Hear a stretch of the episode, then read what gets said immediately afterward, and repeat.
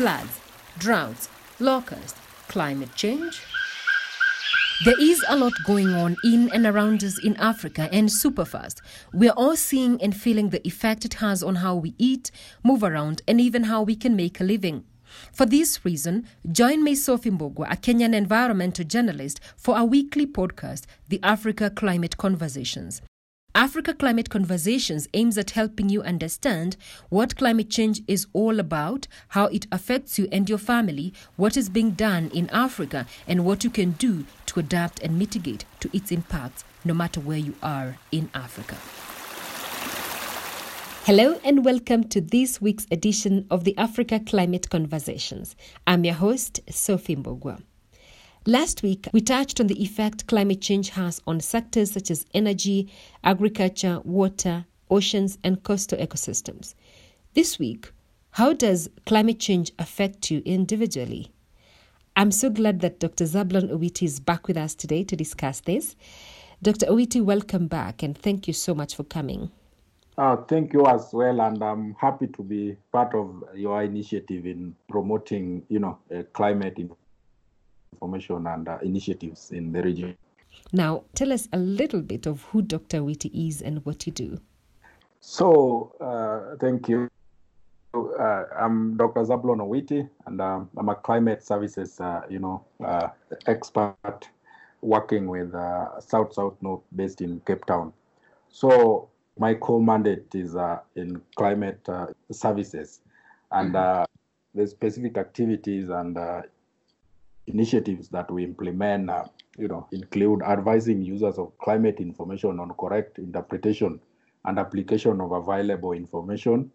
We also support integration of climate information into development planning decisions within a number of, you know, sectors. Then mm-hmm. um, we also do applied research that assists, uh, you know, development partners designers of climate service programs and be implementers of programs with uh, bespoke uh, information to understand the social, political, and institutional context of service uh, delivery. This, this really helps them to, to really contextualize their programming. We also, uh, you know, do convening and connecting stakeholders across the science policy divide. And uh, for example, through facilitating new partnerships between climate and adaptation scientists and different decision making. You know, we also convene learning uh, events, bringing together different stakeholders to you know facilitate learning. For example, you bring journalists and uh, you know climate services experts to work together. This really supports the journalists to improve their reporting of climate related uh, information so I, I, think, in short, those are the basic uh, activities that uh, we, we, implement, uh, you know, to really promote climate, uh, you know, adaptation in Africa. Thank you so much, um, and it's an honor having you on the show. Thank you. Now, a report by the Africa Climate Policy Center of the United Nations Economic Commission for Africa on economic growth, development, and climate change in Africa stipulates that without action, climate change would impede development across Africa. For example, inaction could cost the Western and Eastern African nations up to 15% of their GDP by 2050. Dr. Owiti, is there something we can do? I agree with you in terms of uh, the impact of uh, you know climate change uh, on the economy, and uh, economies are expected to feel the impact of uh, you know climate change. And for example, you know, on the background, we are also having changes or increase in the, the population, you know, mm-hmm. anticipated to affect, you know, food prices. And uh, even if you look at the, I mean, the insurance industry, the risks will be high. So probably they will have to increase the, the, their premiums. You know, that is another indirect uh, impact in terms of uh, you know, the economic impact on, on, on, on the population. Mm. And of course, the probability of floods, uh, you know, and, uh, you know, weather events, uh, you know, destroying food. And that means the supply will decrease. And when the supply decreases, demand goes up. And, you know, naturally, the prices, uh, you know, uh, will shoot. So I totally agree with you that uh, you know a lot of uh, economic impact will be expected from climate change, and of course these are things that we are already witnessing. You you, you mentioned the electricity during droughts. So when there is power rationing, then you know the the Kenya Power Generating Company, they, they use what is called thermal energy. That is, they, they burn diesel. When they burn diesel, then there is always a cost of diesel, which is in, in, in you know included in your bill. So mm. and uh, so that means the, the, electricity cost will increase, uh, you yeah. know, as a result of, uh, you know, climate change, you know, impact. If you look at the, the, the water, you know, the, the, the water sector and, and uh, sector and water supply, you know, when there is no water supply, especially in the urban areas, then uh, we have water from the boreholes, and these are sold by the water bosses. And uh, these has two aspects. One, the cost is high. The second one is we are not sure of the how clean the water is, so it uh, has the health aspect as well. And sticking with uh, effects of climate change on health, over the years, Nairobi used to be considered a low malaria prone area. But as rainfall increases, we are seeing high mosquito breeding and also a return of the Nairobi fly, meaning that local threats of climate change will also um, threaten achieving global goals, such as goal number three of achieving good health and well being. Yeah, sure. That is, uh, you know, really true. Uh, I remember when I was young and uh, we hardly came to Nairobi, we were told how cold Nairobi was, and uh, Every time people travel to Nairobi, they, they used to tell us how cold it is.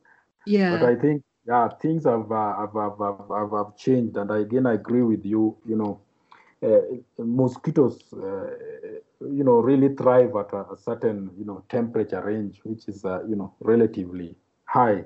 So what that means uh, is that uh, you know generally the temperatures in Nairobi has uh, has, has, has, increased, and you know this has created conducive environment for uh, uh, mosquitoes to to thrive and mm-hmm. and, and and and hence uh, you know we have cases of, uh, of, of, of, of malaria increases in areas Nairobi and even its environments yeah. and uh, this is something that also extends to you know uh, agriculture if you look at the tea and coffee I mean tea farming then tea thrives in you know certain you know temperature ranges and uh, because of climate change and uh, you know the the, the, the, areas that are conducing are, are, shifting because the temperatures are, are increasing. So sometimes they, they have to move up the you know elevation to, to, to, get the areas that you know uh, tea can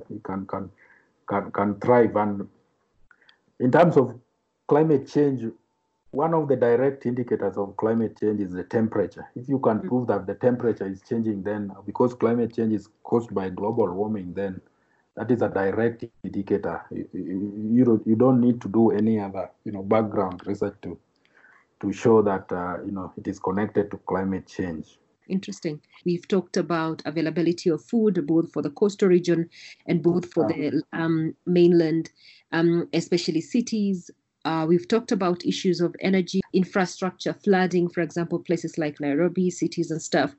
I'm wondering, what can someone listening to us do? I, I think to give it a, a good perspective, I'll start by broadly uh, just explaining w- what can we do to address, uh, you know, climate change. Mm-hmm. Then I'll narrow down to what you can do at community level or at individual level. Yeah. So, of course, there is a lot we can do about climate change, and uh, in general, you know, the, the, the, the solutions to climate change uh, impacts, uh, you know, our effects are uh, put into two big buckets called mitigation and adaptation. Yeah. So, in mitigation, we mean that, uh, you know, we refer to measures to reduce the amount and speed of future climate change. And of course, we can only do this by reducing the emission of the heat trapping gases, the greenhouse gases that I, I referred to. That mm. means mm. we will slow down, you know, the rate of climate change yeah. by removing, for example, carbon dioxide from the atmosphere. And mm. of course, when I say removing carbon dioxide from the atmosphere, it is not simple as that. It has a lot of impact.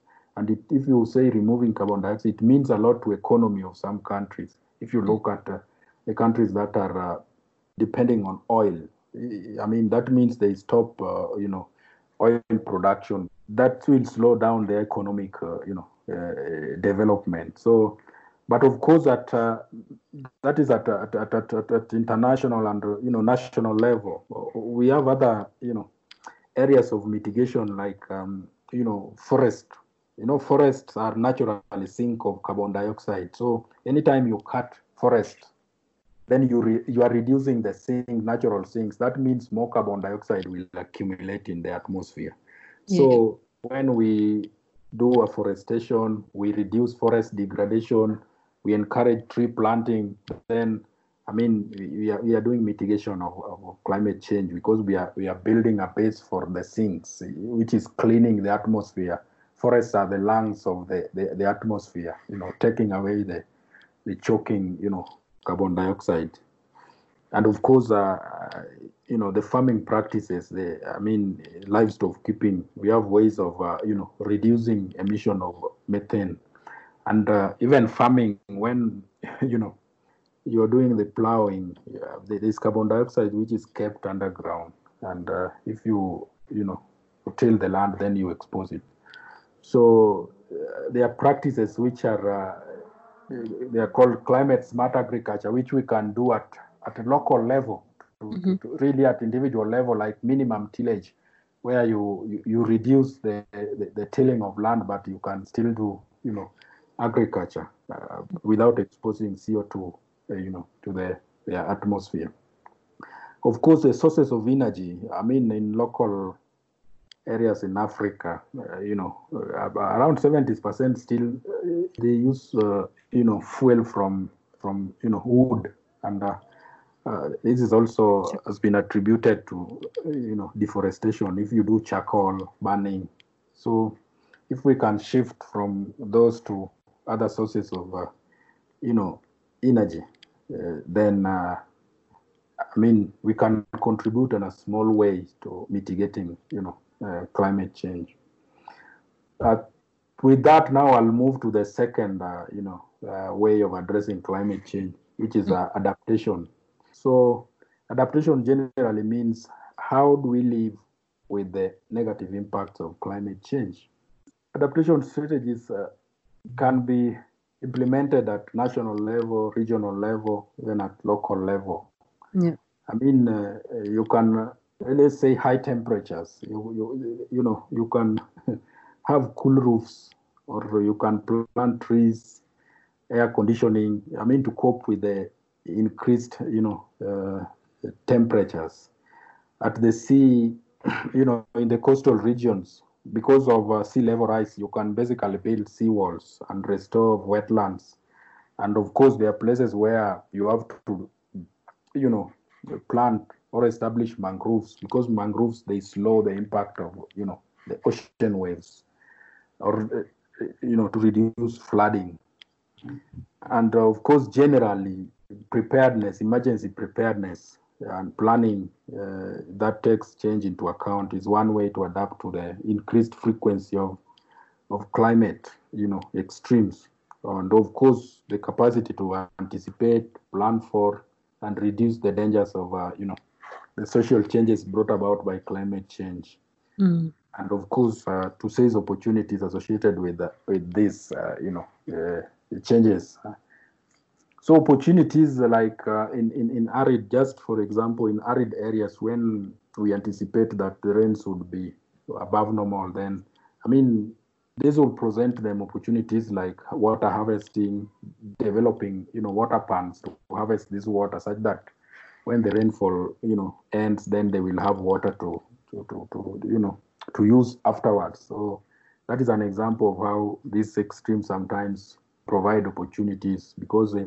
in normal rainfall seasons, these arid areas, uh, they don't receive, you know, really adequate rainfall to, to sustain uh, most of their, you know, activities. What about people in informal settlements? What they really can do to, to, to respond for example, a potential flood uh, event. So mm-hmm.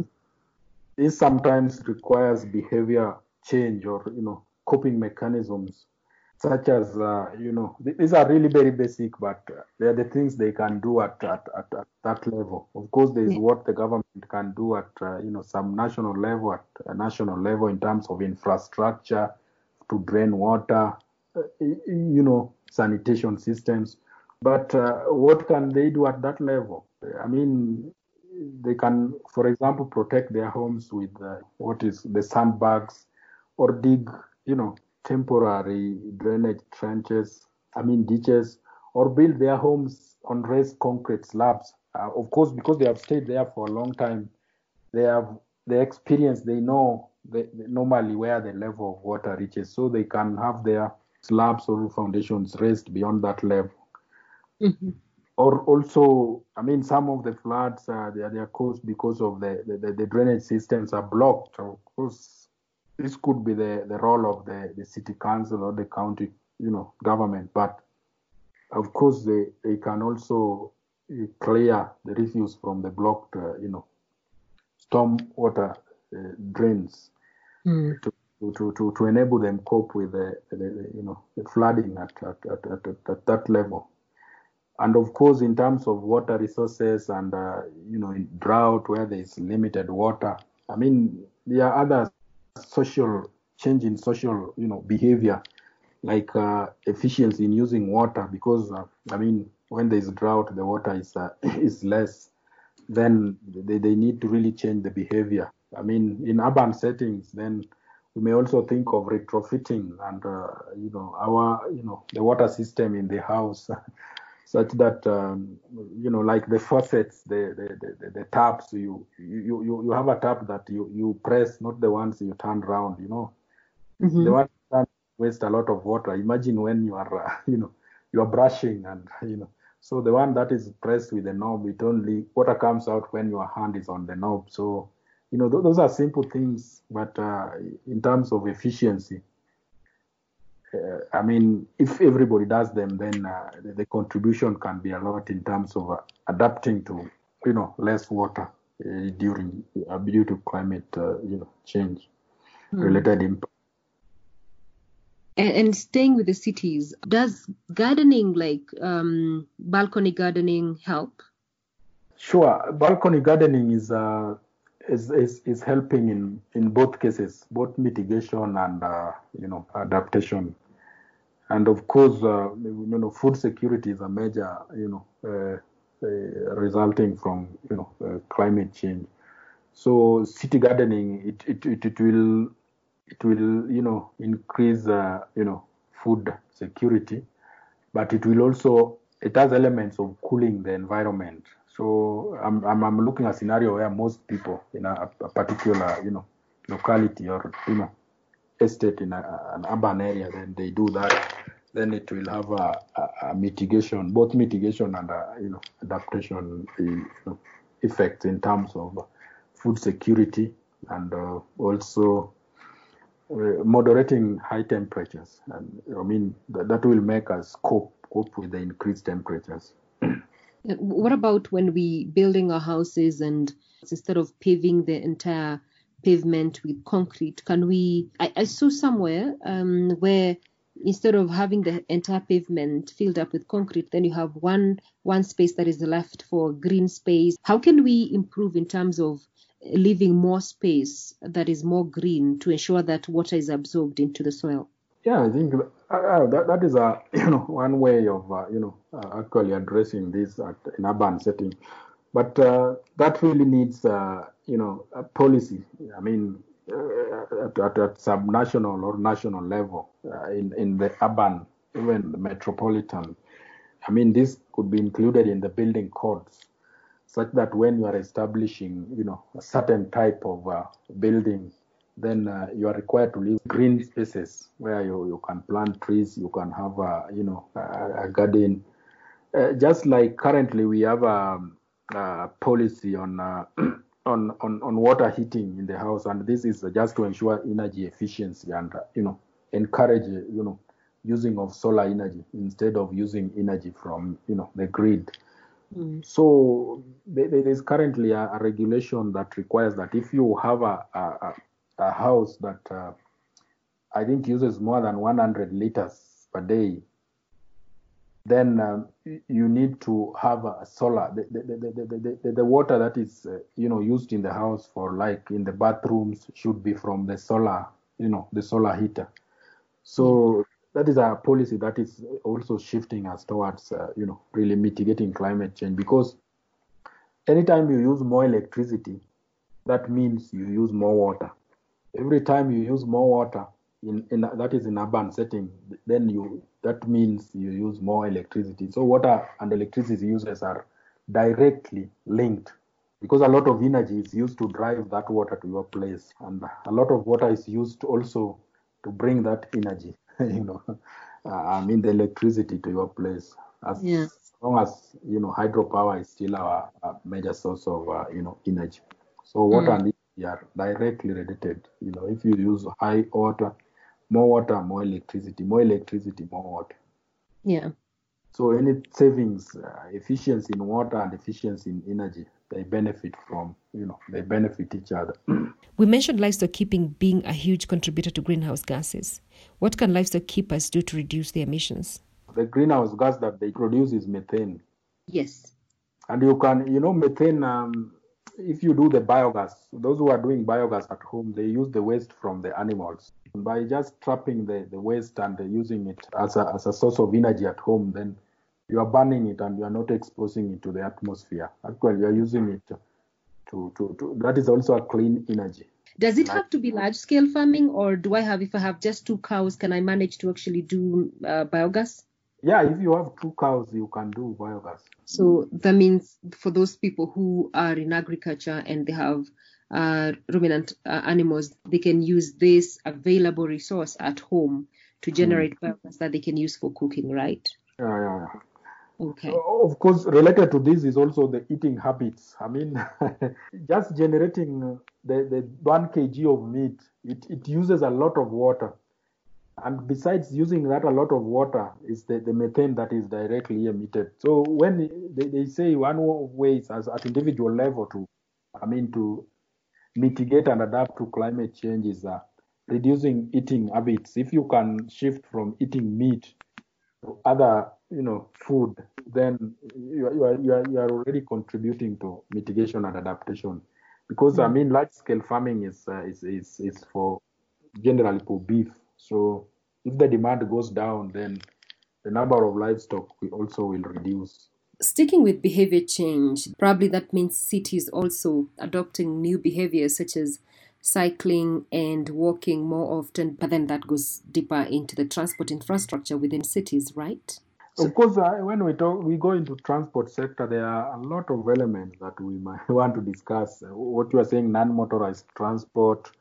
I mean, change in behavior generally, like carpooling. If you are you live in the same estate and you come to town, you know, a group of people.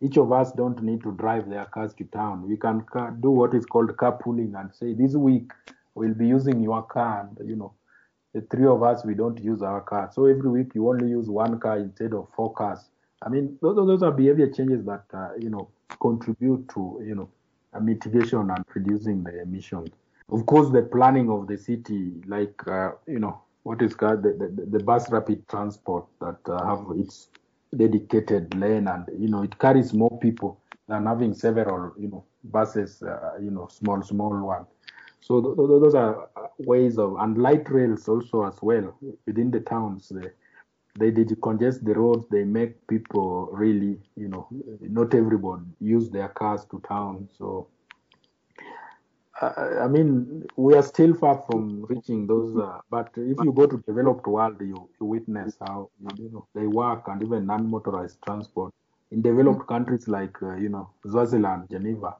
if you go there, you are amazed. Like most people are driving to, I mean, are cycling to work, and uh, you know, Yeah. use only cars probably over the weekend for family outings. And, uh, you know. But of course, there are codes. If you look at the road infrastructure, there are provisions for uh, you know pathways for cyclists, those who are you know walking and you know motorcycles. So I mean, it is provided for but it also depends with the attitude you know it, it needs some attitude Dr. Owiti, thank you so much for your time. I sincerely appreciate you coming over and, um, you know, taking the opportunity, this opportunity to take us through uh, the definition of climate change, weather, global warming, um, and also looking into, we've looked into how it affects us and also what we can actually do. And I sincerely appreciate you coming over today. And I hope that you will be a regular contributor uh, on this podcast. Oh, thank you very much for your time as well, and uh, of course it would be interesting to you know contribute to your podcast because uh, one of our mission is to really to spread the gospel of uh, you know climate change in terms of adaptation, mitigation, and of course sometime let in future we might also talk about just generally climate services or you know you know uh, uh, uh, look at it as a service you know. Mm-hmm. yeah. Uh, not not the, the scientific and impact and but how, how is it generated? How is it relayed? What are the challenges you know how is it communicated and you know absolutely thank you thank you so much again remember you can contribute to africa climate conversations by way of asking a question or suggesting a topic you would want to hear discussed. Now, you can find details on how to do so on my contact page on my website, sophiembugua.com. Next week, we will start on COVID 19 and climate change in Africa. But until then, kwaheri. Do have yourself a lovely, safe, and productive week ahead. Floods, droughts, locusts, climate change there is a lot going on in and around us in Africa and super fast. We're all seeing and feeling the effect it has on how we eat, move around, and even how we can make a living. For this reason, join me, Sophie Mbugua, a Kenyan environmental journalist, for our weekly podcast, The Africa Climate Conversations. Africa Climate Conversations aims at helping you understand what climate change is all about, how it affects you and your family, what is being done in Africa, and what you can do to adapt and mitigate to its impacts no matter where you are in Africa.